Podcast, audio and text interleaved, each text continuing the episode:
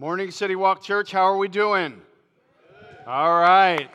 Well, it is good to be with you. Uh, as Caben mentioned, something new that we're doing uh, as a way to get connected is five minutes after the service, uh, we're having a uh, gathering that'll take about eight to 10 minutes called Explore City Walk. And we're going to be doing that every single week. And so, uh, whether you can stay this week or another week, uh, if, if you would say, hey, I'd like to learn more about how to get connected, kind of what next steps are, a little bit more about what the church is about, uh, we'll be right down front. Like I said, it'll start five minutes after the service. Uh, and you'll be able to uh, just learn a little bit more and, and also ask some questions. Uh, also, if you haven't already, and know they mentioned it, download the CityWalk app. Uh, in there, uh, if you click on resources and Sunday, you'll see all the sermon notes and you'll have uh, the bulletin and all the things that uh, give you information about what's coming. And next month is a really, really big month. In fact, you'll hear a little bit more about that later. We've got several new things starting next month. Uh, and so it's going to be a, a real good month. And so make sure you're getting connected. Uh, this over the first few weeks of our church, we're in actually week four of City Walk Church, we started a uh, series called Unfiltered Jesus. And uh, we started a series basically with the idea that every single one of us, whether you grew up in church or whether you maybe uh, didn't grow up in church, maybe you're investigating faith, all of us see Jesus through different filters. And so we've been kind of walking through that the last few weeks. And as we continue on in that series, I wanted to ask you a question that I, I, would guess every single one of us would be able to say yes to, and it's simply this Have you ever felt cheated? Have you ever felt that you were, something was overpromised and then at the end of it kind of underdelivered? Uh, I remember when I was in my early 20s, uh, uh, somebody in my uh, extended family said to me, Hey, there's this company, it's an old uh, clothing company that's kind of restarting, and I didn't know anything about penny stocks. And he said, Hey, this is a, new, a company that used to be kind of a big deal, and they're kind of getting back into things. This is a really good investment, and it's the, the stock is r- literally pennies. And so I can remember I'm like 23 years old, like, oh man, get rich quick. Uh, here we go. And so I, you know, my savings account at that point was probably all of about $700. And I remember going to, I didn't even know how to buy stocks or how, to, so I looked and I, I found a guy that did this and I went into his office and I want to buy a bunch of stocks in this company. And he was probably like, You're an idiot, but he had to be nice to me. And, and so he was glad to take my whatever, seven, eight hundred dollars. And literally, I just basically paid him that money to sit down with him for about 15 minutes because it didn't go anywhere. And I remember a few weeks in thinking, wow, this did not turn out the way it was supposed to turn out. I, I feel like I, I kind of overpromised myself and underdelivered in this. And, and maybe you've had some experiences like that. Uh, maybe you feel that way about your sports team. I, I grew up in Tampa, Florida, and so this is like a yearly occurrence for the Tampa Bay Buccaneers. It's we always get over overpromised, like this is the year, and then it ends up not going so well, except for one year uh, in the history of the whole organization where we won the Super Bowl. But but maybe you've you felt that way. Maybe you've been to a restaurant that your friends told you, man, this is the place to go. In fact, man, this is a great date night. And so you're so excited to take your date there, and you get there, and it's like, wow, was this even the same restaurant that they were talking about? And, you feel like, man, that, that was totally, maybe we got them on a really, really bad night because that didn't work out as well as I thought. But for, for most of us, at some point in our journey of faith, we've probably felt the same way. We felt maybe, if we're honest, that, man, Jesus kind of overpromised, and I feel like I've been un- it's been underdelivered because there's a, a group of people and, and kind of a teaching out there that basically says this if you just have enough faith, everything's going to work out really well for you.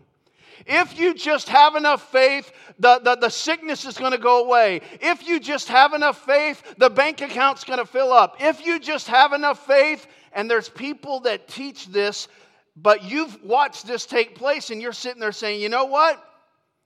My aunt never left the hospital. And my mom's cancer still came back. And, and you know what? He still left me and the kids and left us. And, and actually, our financial situation has gotten worse, not better.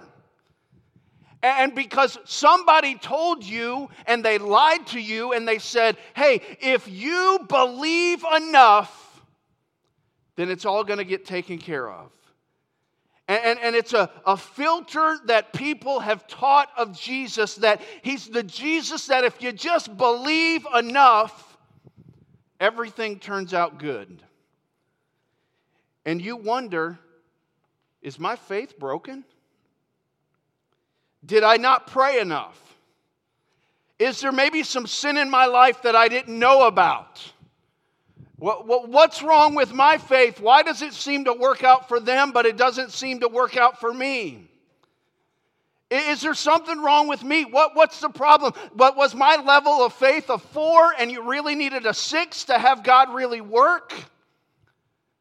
And maybe you've experienced that. And for some of you, you've walked away from this whole thing because someone lied to you and you feel like you were overpromised and it underdelivered. And so you walked away. See, this bothered Jesus. This type of corrupt thinking that says, if I, then God. This is what he came, the unfiltered version of Jesus, to disrupt. Yet today, there's people that literally are lining their pockets and their portfolios with the idea and with the teaching that if you believe it, you'll receive it. The only thing wrong with that is it's totally wrong. It's totally false. And there's not a Jesus like that. But yet, that's the Jesus that some of you have been taught about. And if you're honest, you feel like Jesus under delivered because of what you've been taught. See, let, hear, hear me on this. There's no direct correlation between your amount of faith and God's faithfulness. Let, let me say that again, because some of you, somebody's lied to you. There's no there, there's, there's no amount of faith that you have that, that basically tells God, hey, you're able to be this powerful if I have enough faith. Your amount of faith does not determine God's faithfulness. How weak of a God would we serve if His power was based on my amount of faith? Like, you're not going to be powerful unless I believe at like a level seven. But yet, that's what some of us have been taught. That's a filter that we've been taught, that we've seen Jesus through. And, and, let me handle this doubt just right up front. If you're in a painful circumstance trying to follow Jesus, nothing is wrong with you. Welcome to the story of being a Jesus follower. Where Jesus himself said in John chapter 16, In this world, you're going to have trouble. And, and this isn't one of those messages that at the end it like gets tied up real nicely with a bow. It kind of it leaves us still asking some questions. But what's interesting is when Jesus was here on earth, Jesus was all about disrupting the mindset of the religious leaders. He was all about disrupting what some of the corrupt thinking and teaching that people had, had taken in that was false. And, and just like this, he dealt strongly with the idea of why is there pain and suffering? Is it because I don't have enough faith that bad things happen to me? Or could there be another reason? Jesus in the, in the book of John, he, he's dealing with something, and it's something we're going to talk about today. He's dealing with a tragedy of some friends of his that are very close to him. He has a, he has a, a few friends. He, one of his best friends' name is Lazarus. Lazarus is one of his kind of boys, one of his buddies, and, and Lazarus has two sisters named Mary and Martha. Maybe you've heard of them. And in John chapter 11, verse 1, we see Jesus enter a really tough situation that this family's going through. It says this in John chapter 11, verse 1. It says, Now a certain man was ill, Lazarus of Bethany, the village of Mary and her sister Martha. It was Mary who anointed the Lord with ointment and wiped his feet with her hair, whose brother Lazarus was ill. So the sisters sent to him, saying, Lord, he whom you love is ill. Your, your friend, your buddy, your guy, man, you're one of your best friends. He, he's not doing good, Jesus. But when Jesus heard it, he said, This illness does not lead to death it is for the glory of God, so that the Son of God may be glorified through it. So, Mary and Martha, they're, they're really tight with Jesus. Lazarus is really tight with Jesus. Lazarus is not just ill, but we find out, man, he's like on his deathbed. He's really, really sick. And so Mary and Martha, they're like, man, we're, we're tight with Jesus. We've watched him heal people. We've watched him take people who were blind and make them see. We've watched people literally just touch his robe and be healed. And we have a front row seat like he's one of our good friends. So, man, we're just going to go get Jesus. And they go get Jesus, probably thinking, man, as soon as we talk to Jesus, he'll, he'll just hightail it over here to our house and everything will be better. But Jesus, his response is a little different. He says this He says, You know what? He's not going to die from this. But instead, this illness that doesn't lead to death is for the glory of God, so that the Son of God may be glorified through it. And I don't know about you, but there's a little bit of pushback in my spirit when I read that. Because basically, what Jesus is saying is God will use pain, heartbreak, that diagnosis, that breakup, that experience that if you could get rid of, you would immediately. That He will use that to bring glory to Himself. And, and, and, here's what, what He's saying sometimes He'll be glorified by taking you out of it. And that's what we all want. Like, if there's an issue, like, bring glory to yourself, God, but bring glory by getting me out of this. And we're all about that.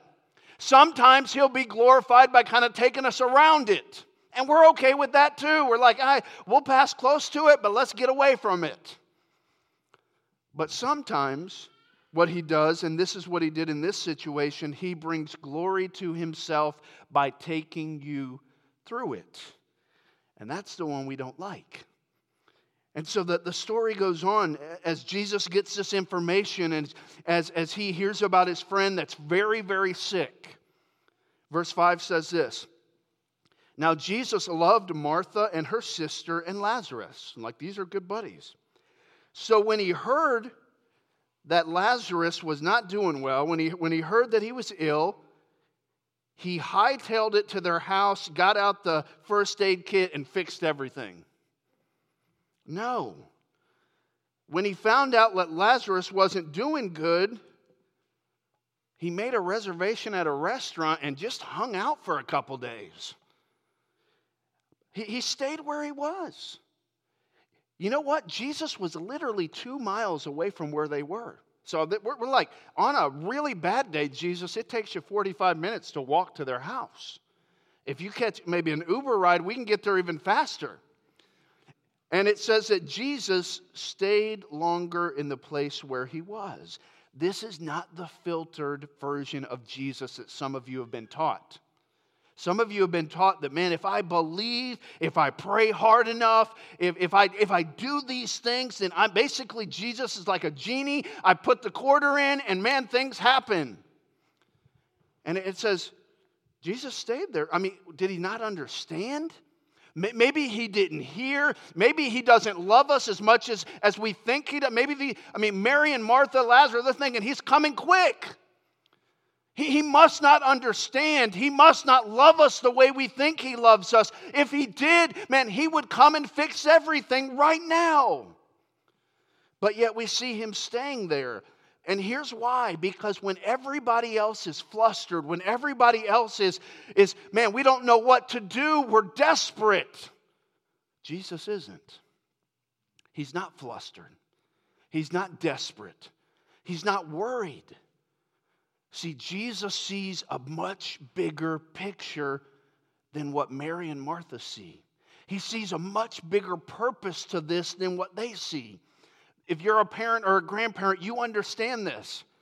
When your five year old comes up to you and their world has just been rocked because the neighbor took a toy from them, man, you feel for them. You understand. Man, you're sad that they're sad, but you're not going to lose sleep that night over it. When your middle school girl that's, you know, 13 years old comes to you and tells you that Johnny broke up with her, you probably celebrate and, and her world's rocking, but it's not, your world's not rocking because you have a much bigger perspective than your five year old. You have a much bigger perspective than your middle school daughter.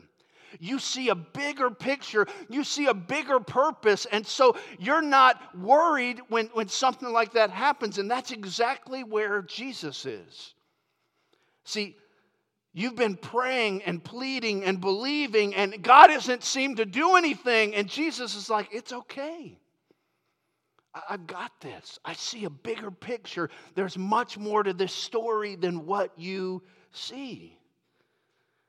And so it says that after Jesus gets this news and after he kind of hangs out there for a couple days, a couple days later, he decides it's time to get going. Verse 7, it says this Then after this, he said to his disciples, Let us go to Judea again. The disciples said to him, Rabbi, the Jews were just now seeking to stone you. Are you, are you sure you want to go back there?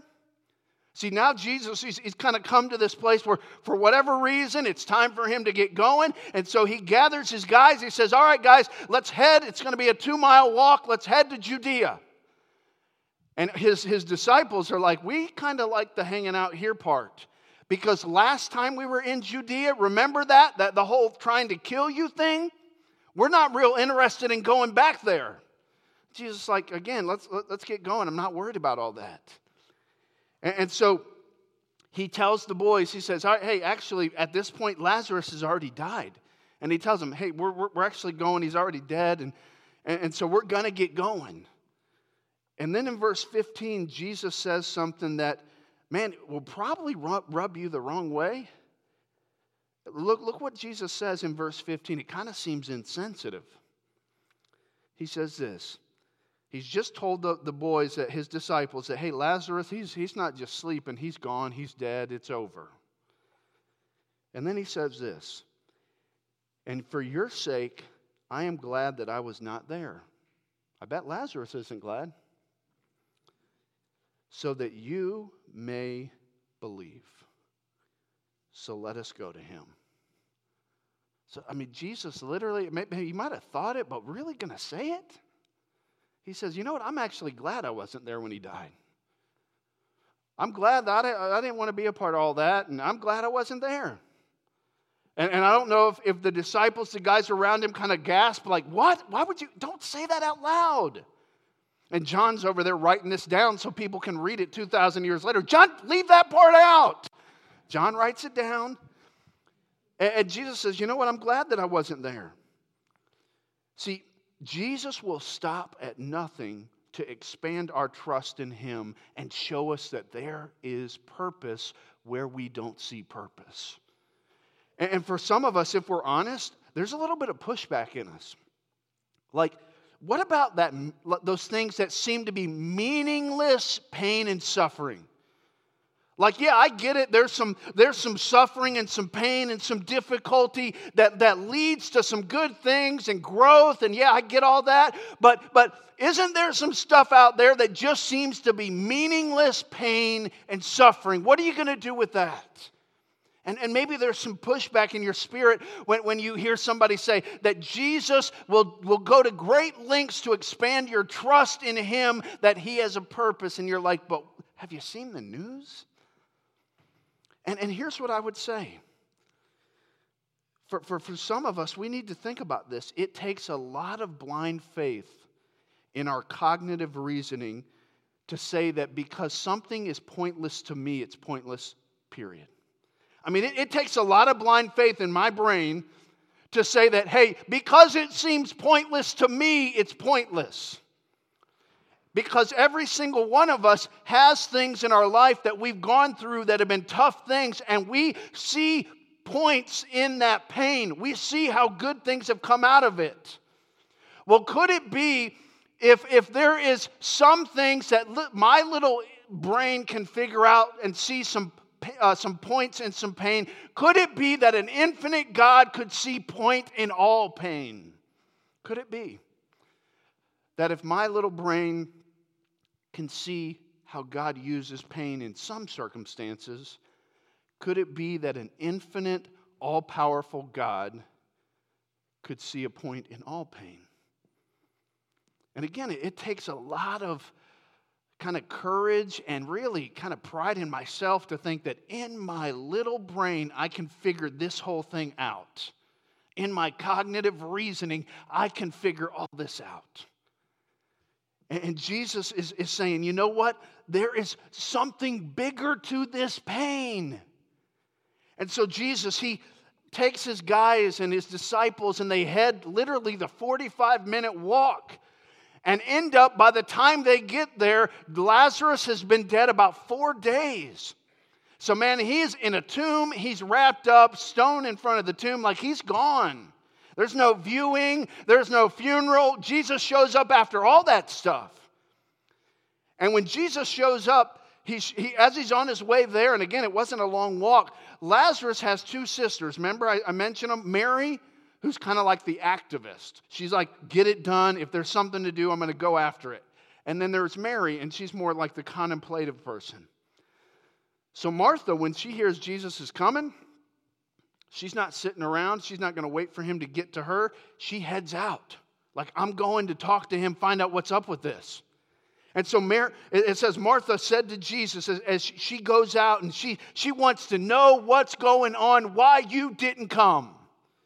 She says this Lord, if you had been here, my brother would not have died.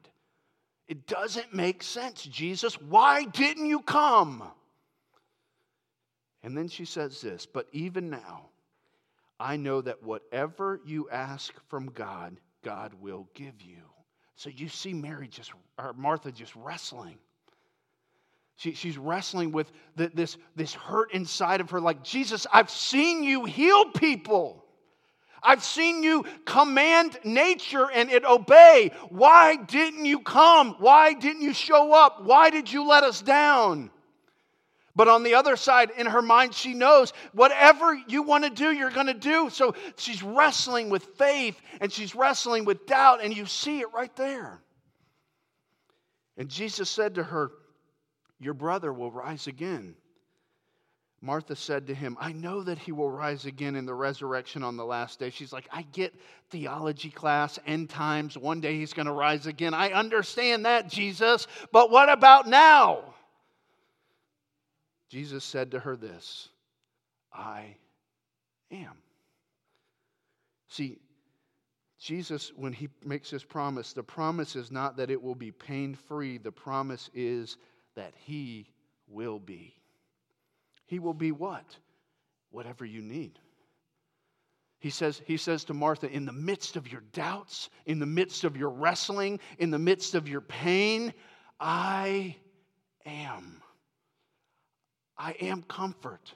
I am peace. I am courage. I am whatever you need. I am. And, and as Jesus continues to talk, he's, he's, he says this he says, I am the resurrection and the life. Whoever believes in me, though he die, yet shall he live. And everyone who lives and believes in me shall never die. Jesus says, I am everything you need. In your wrestling, in your hurt, in your doubts, I'm here. I am. I'm all sufficient. I'm everything you need. And, and he asked Martha, So, Martha, do you believe? Do, do, you, do you understand? Do you believe this? And he wasn't asking her if she believed because if she didn't believe, he couldn't work. He's just saying, Do you get this? See, you may have been wrestling with, with something similar to this, and you, you've wrestled with, you know what? I think I believed, and I, I think I believed enough, and, and it doesn't, I, still have questions. I don't know why it was, still went south, why this thing didn't work out the way I thought it was going to work out. I, I thought I believed enough, And, and here's the truth that really sets the filter of Jesus that says, if you believe it, he'll do it. It sets it on its head. And, and here's the simple truth it's not the amount of faith that matters, it's the object of your faith that matters. It's not how, how much do you believe, but who do you believe in? And what Jesus was saying to, to Martha is Martha, do you believe me? Do you believe me? See, if Jesus chooses to take you through it, he is whatever you need him to be.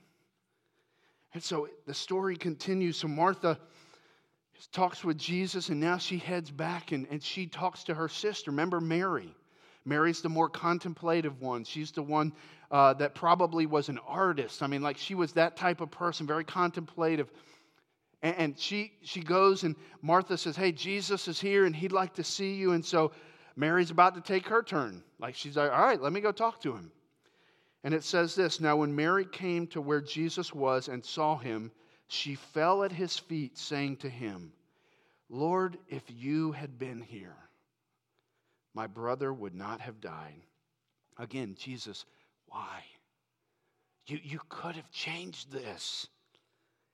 And it says this When Jesus saw her weeping, and the Jews who had come with her also weeping, he was deeply moved in his spirit and greatly troubled. You know what that, in the Greek, basically what it says is Jesus was angry. Like, what? Why would Jesus be? He sees Mary just weeping and broken. He's just talked to Martha and she's broken and weeping because of the loss of her brother. And now all these other people are there to kind of comfort them. And he just sees this mass of people that are so broken. And it says, in his spirit, he's so greatly troubled. He's literally angry. Why are you angry, Jesus? He's angry at the results of sin. He sees what's taking place and he knows, even though he knows he's the answer, he knows the future, he knows what's going to happen. Jesus cares so deeply and it bothers him to see how sin has caused death and has caused hurt, and he's angry. And then it says this as, as it continues it says, And he said, Where have you laid him? Where, where's your brother buried?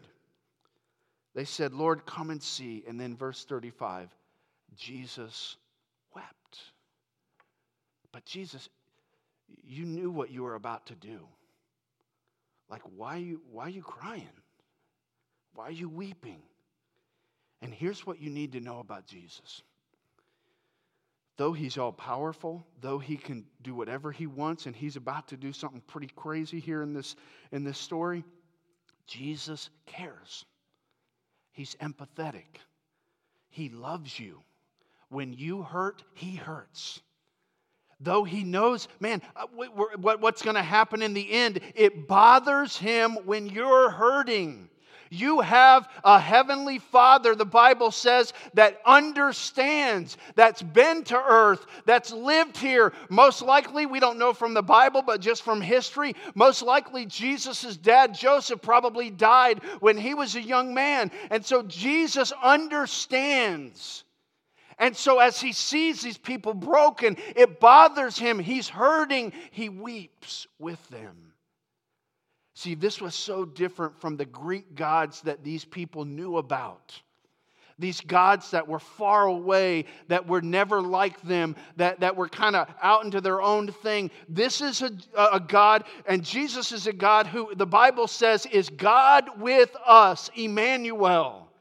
He is with us. He feels with us. He understands. When you come to Him broken, He knows. And so He literally weeps with them. And he, and he asks as he gets to the tomb and he, you know, he's, he's weeping with them and he's understanding, he's empathetic. He says, Hey, go ahead and move that stone away from the, the mouth of the tomb. And you have a little funny moment in the story where one of the sisters says, Jesus, you realize he's been dead for four days. And you know, it, it's not, you know, 2019 where you can keep somebody's body like halfway decent for a few days by putting stuff in them. Like, he smells. It's, it's going to smell really bad when we do this, Jesus. And Jesus like, go ahead, you know, get the potpourri out, but go ahead and move the stone too. And so he, he moves, has him move the stone. And then Jesus, and I love, I love that he does this, he just prays to his Father. Like, God, thank you for what you're about to do. And then literally, when, when he's done praying, he just, and he says, he kind of yells it, like kind of loud. He just says, Lazarus, come out. And he says it really loud. One commentator said he had to say Lazarus because if he would have just said come out, a bunch of dead people would have gotten up. But, but he says, Lazarus, I mean, which wouldn't have been a bad thing, but Lazarus, come out. And then all of a sudden, and, and back in these days, man, they wrapped people like a mummy so that your boy couldn't walk very good when he was coming out. I don't know if he was like kind of hopping out, but all of a sudden, here comes Lazarus hopping out of the tomb. And I don't, I mean, in, in heaven, if there's like a like Apple TV in heaven where you can kind of look back at some movies, if I can rent this video or whatever, I want to see what this was all what, what this all looked like. Because Lazarus comes out. And Jesus tells the, the people around him, hey, get the grave clothes off of him. Hey, I raised him from the dead, but man, it's your job to get the grave clothes off you. And there's a whole nother message in that right there because sometimes Jesus frees you, but he still says, quit walking around like you're enslaved.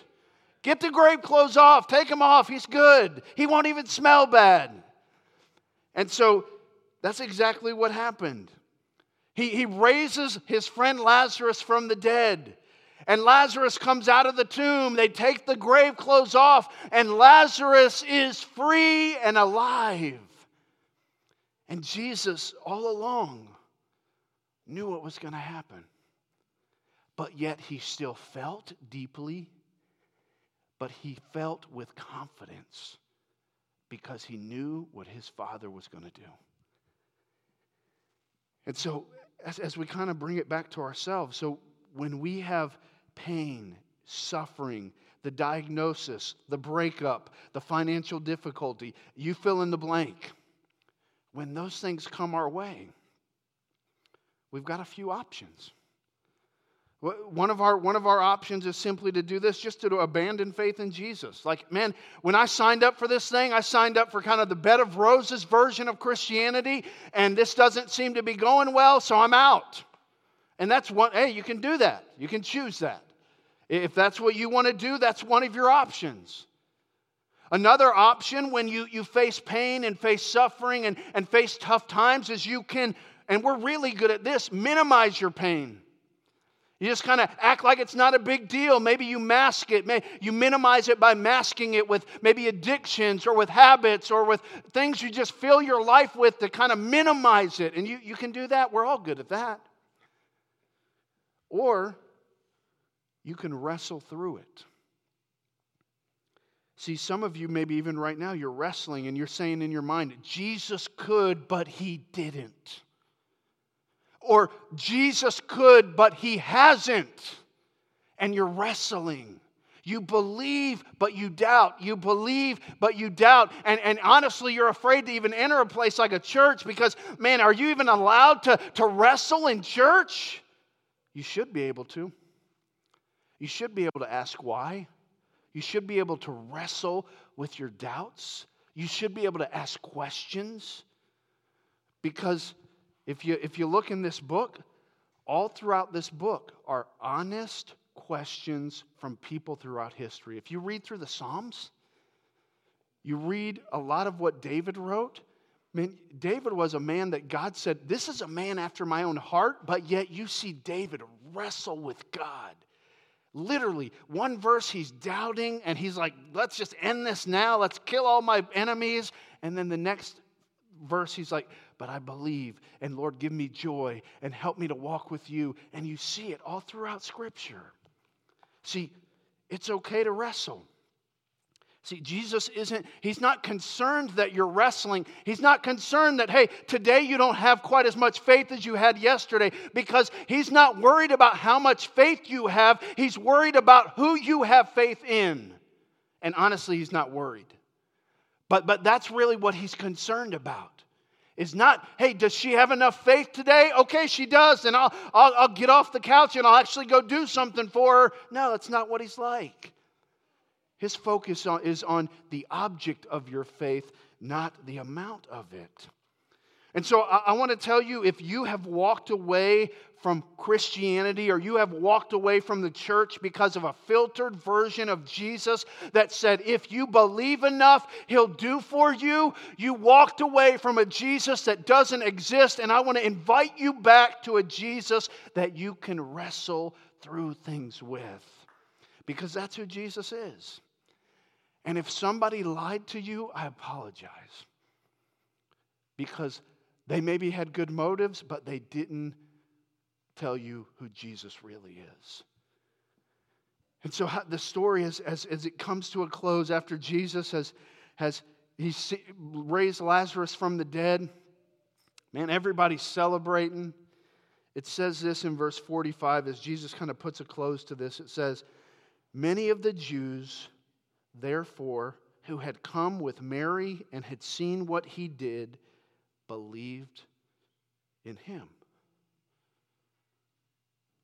Oh, so, so that's what you were trying to do, Jesus. So, so you're telling me that this pain, this suffering, this difficulty that, that my family went through, that there was purpose to it? That there was a therefore in the story? And Jesus is saying, This is what I was trying to do. All these people that gathered around to support you and comfort you, Mary and Martha, through the loss of your brother, now they saw my work. They saw what I did. And it says, Many of them left believing in Jesus. And now, 2,000 years later, we're still telling the story. So there must have been a bigger purpose to this whole thing than what Mary and Martha understood when they sent somebody to get Jesus to come fix this thing quick. See, I don't know about you, but some of the darkest days in my life have been some of the days that have birthed some of the most amazing things in my life. I would say five, five years ago, the seeds of City Walk Church were birthed in some of the darkest days of our family. As I sat across the table with a counselor weekly for months, struggling, failing, and, and, and wondering, man, all my the plan I had for my life, Jesus, and the direction that I was going, man, you totally basically took that whole thing away. And I can remember one of the verses that my counselor, his name was Dustin, and hopefully one day you'll get a chance to meet him. Maybe he'll preach here. Uh, he lives in Indiana. One of, the, one of the verses that he shared with me over and over again, I, almost annoyingly, he shared it with me so much, is Romans 8:29. For those whom he foreknew, he also predestined to be conformed to the image of his Son in order that he might be the firstborn among many brothers. See, he shared that verse with me because he wanted me to see that all this stuff that you're going through, much of it because of your own mess ups, has a purpose. And, and the purpose is, you don't have to wonder what the purpose is. If you're a follower of Jesus, here's the purpose. God says, My goal for you is that you look more like my son Jesus. And so as you go through good times, I'm going to use those to conform you and make you look like my son Jesus. As you go through difficult times, I'm going to use those things to make you more like Jesus. That's my goal for you. That's what, that's what God says to us. And, and here's what you need to know the scars you carry are a reminder to you and a testimony to others of who carried you. It's a reminder as I look back five years and think, man, my world was turned so upside down five years ago. I look back with scars and I'm so thankful for what God did in my family, in my marriage during that time. And it's also a testimony to other people that are going through things when I can say, hey, look at this scar. Look at, look at what, I, what we went through, and let me tell you what God did. How God used it. How this church was even birthed. The seeds of it were birthed during that season.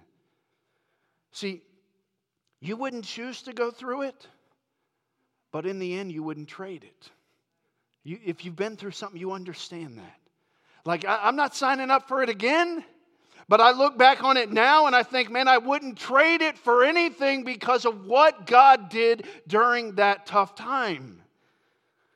So you can't always ask, answer the question, why? You, you won't, you, we may not die until the end of this thing. We, we won't have all the answers, but here's what we can know He loves us, He's for us, He has a plan, He has a purpose. It's bigger than what we know, and thank God it is. There's a lot more to this story than what we even know about. And so the promise is not that pain won't come, the promise is this. Jesus says this I promise if I ask you to walk through it, I'll be with you. Jesus says, I promise I'll use it if I ask you to walk through it. I will not waste pain. We know that. And so, what's the way forward? The, the way forward may simply be for you to acknowledge what you're wrestling with. Like, it's okay to wrestle with it. It's okay to, to argue with me, even in your head right now, with something you're going through. It's okay to wrestle. Acknowledge, man, God, I, I have faith, but man, I, I don't understand why and I'm wrestling. It's okay, acknowledge that. But then also declare what you need from Jesus. Like, Jesus, this is what I need today. I'm wrestling with this. I don't have all the answers here, but I need you today. And here's what he says He says, I am. I'm able. I am with you. I am good. I am the resurrection and the life. I am whatever you need me to be in this season, and I will be that as you walk through this. I promise you. And we, we, we know we can trust Jesus. And here's what, here's what we know in the end we know that even if we don't experience in this life the answer to where are you, God? One day he's going to answer that with a resounding, powerful answer. When he comes back and he handles and sets right all that is evil. And he comes through with all the things he promised his kids. And we believe that. And there are people that even the Bible describes in Hebrews chapter 11 that says literally this it says, they died before they received the promise. They died before what they had faith in even came to pass. They died still looking towards what they believed in, and one day what they believed in will come to pass. And so as you as we kind of close this up, my, my encouragement to you is do not wrestle alone. If you're here this morning and you'd say, Chris, I've been kind of investigating faith. I'm, I'm not, not really a Jesus follower. My encouragement to you don't wrestle alone. Man, start a relationship with Jesus. He, he's maybe a lot different than what you've been taught. And, and He will bring you comfort and peace in the midst of some hard times. And I'm telling you this it, does, just because you follow Jesus doesn't mean it's going to get better. But I promise you this while you're going through it, He will be with you using it for something bigger than you. And so, man, start a relationship with Jesus. If you're here this morning and you'd say, Chris, man, I don't have a relationship with Jesus. Like, like how would I start a relationship with Jesus? It, it's pretty simple. Are, are you willing to admit to God that, you know what? I don't have it all together. I do sin. I have disobeyed you. I've messed up some things in my life. Are you willing to do that?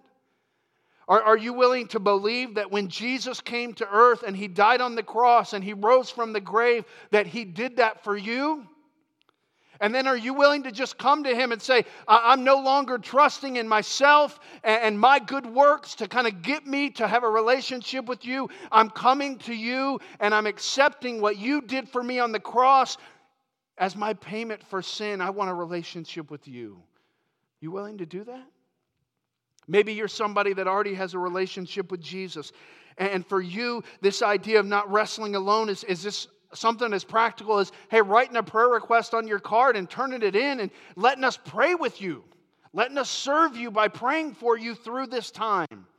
It might be connecting in a community group where you say, hey, man, I'm not meant to wrestle alone. I want some people around me that are going to lock arms with me and help me through this. And I want to do the same for other people when they're struggling. Let's bow our heads and close our eyes as we, we close. As I told you earlier, with every head bowed and every eye closed, this is not a message that kind of wraps up real cute at the end with a nice bow on it. We didn't answer the, you know, hey, this is what I'm going through. When's it going to end? We, we, we can't answer that.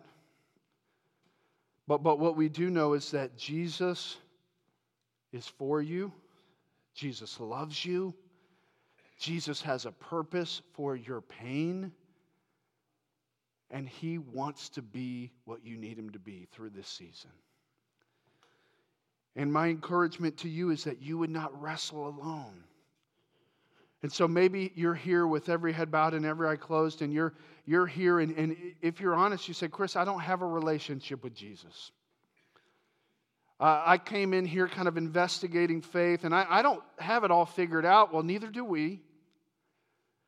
But you don't have to have it all figured out before you can have a relationship with Jesus. You don't have to have your life cleaned up. Just start a relationship. And so, in the quietness of the, this room, if you're here this morning and you'd say, Chris, that's me, I, I want to start a relationship with Jesus. I don't want to walk through life alone. Just in the quietness of this room, you can just talk to God in your heart. You, you can, in your heart, just admit to God that, man, I have messed up. I have sinned. I have disobeyed you. You, you can believe in your heart that, man, Jesus, when he died and rose from the grave, he did that for you. And, and you can call on him and say, man, Jesus, I'm coming to you. I want to start a relationship with you today. With every head bowed and every eye closed, if you're here this morning and you'd say, Chris, that's what I want to do, just in the quietness of your heart, would you just say something like this to God? Would you say, Dear God, I admit that I've sinned. I admit I've messed up. Just tell him, just in your heart. Say, God, I, I believe that when Jesus died on the cross and rose from the grave, that he did that for me to pay for my sin. I, I believe that. And then just tell Jesus, Jesus, today, I'm coming to you. I don't have it all figured out. I've got some messed up things in my life, but I'm coming to you. I want to start a relationship with you. I want you to enter my life and change me. With every head bowed and every eye closed, if you're here this morning and you'd say, Chris, man, I prayed and I asked Jesus to start a relationship with me. I don't want to embarrass you, but would you just lift your hand? By lifting your hand, you're saying, Chris, I prayed and I asked Jesus to start a relationship with me. Anybody else? Just, just raise your hand, just saying, hey, I, I started a relationship with Jesus. That's great. Maybe you're here this morning and, and you have been wrestling alone. You've been minimizing the pain that you've been going through. You've been trying to hide it. Your pride has really pressed you to hide it from other people. And maybe for you this morning, you're, you're just saying, you know what? The decision I'm making today is I am not going to wrestle alone anymore. And I, I, I, want someone to pray for me. I, I want people to help me. And that's what we're here for. And so, if you're here this morning and you just say, Hey, Chris, would you pray for me as I just am wrestling with something and I have some questions? Would you just pray for me as I wrestle through these questions? Would you just slip your hand up? Just all over the auditorium, just slip your hand up. Lord, I thank you that uh, we don't have to wrestle alone. Lord, I, I thank you that even though on this side of eternity we won't have all the answers, we won't have everything tied up nicely. Lord, we know that as we go through things, that you are with us and that you are what we need. And God, I pray for these that have said, Hey, I'm wrestling with something right now, Lord. I pray that they would lean into you as the area of their focus, as the area of their faith. And Lord, on their good days and on their days where they're wrestling, that you would be close to them. Lord, I pray that they would not do this alone. Lord, I pray they would, they would let us know that we might be able to help them in any way possible. Lord, thank you for those that raised their hand this morning and said, Hey, today I started a relationship with Jesus. I wanted a relationship with Jesus. I do not want to walk alone anymore. Lord, I thank you for those that made that decision. And Lord, I pray that we would now be able to go about helping them as they start their new walk of faith. In Jesus' name, amen.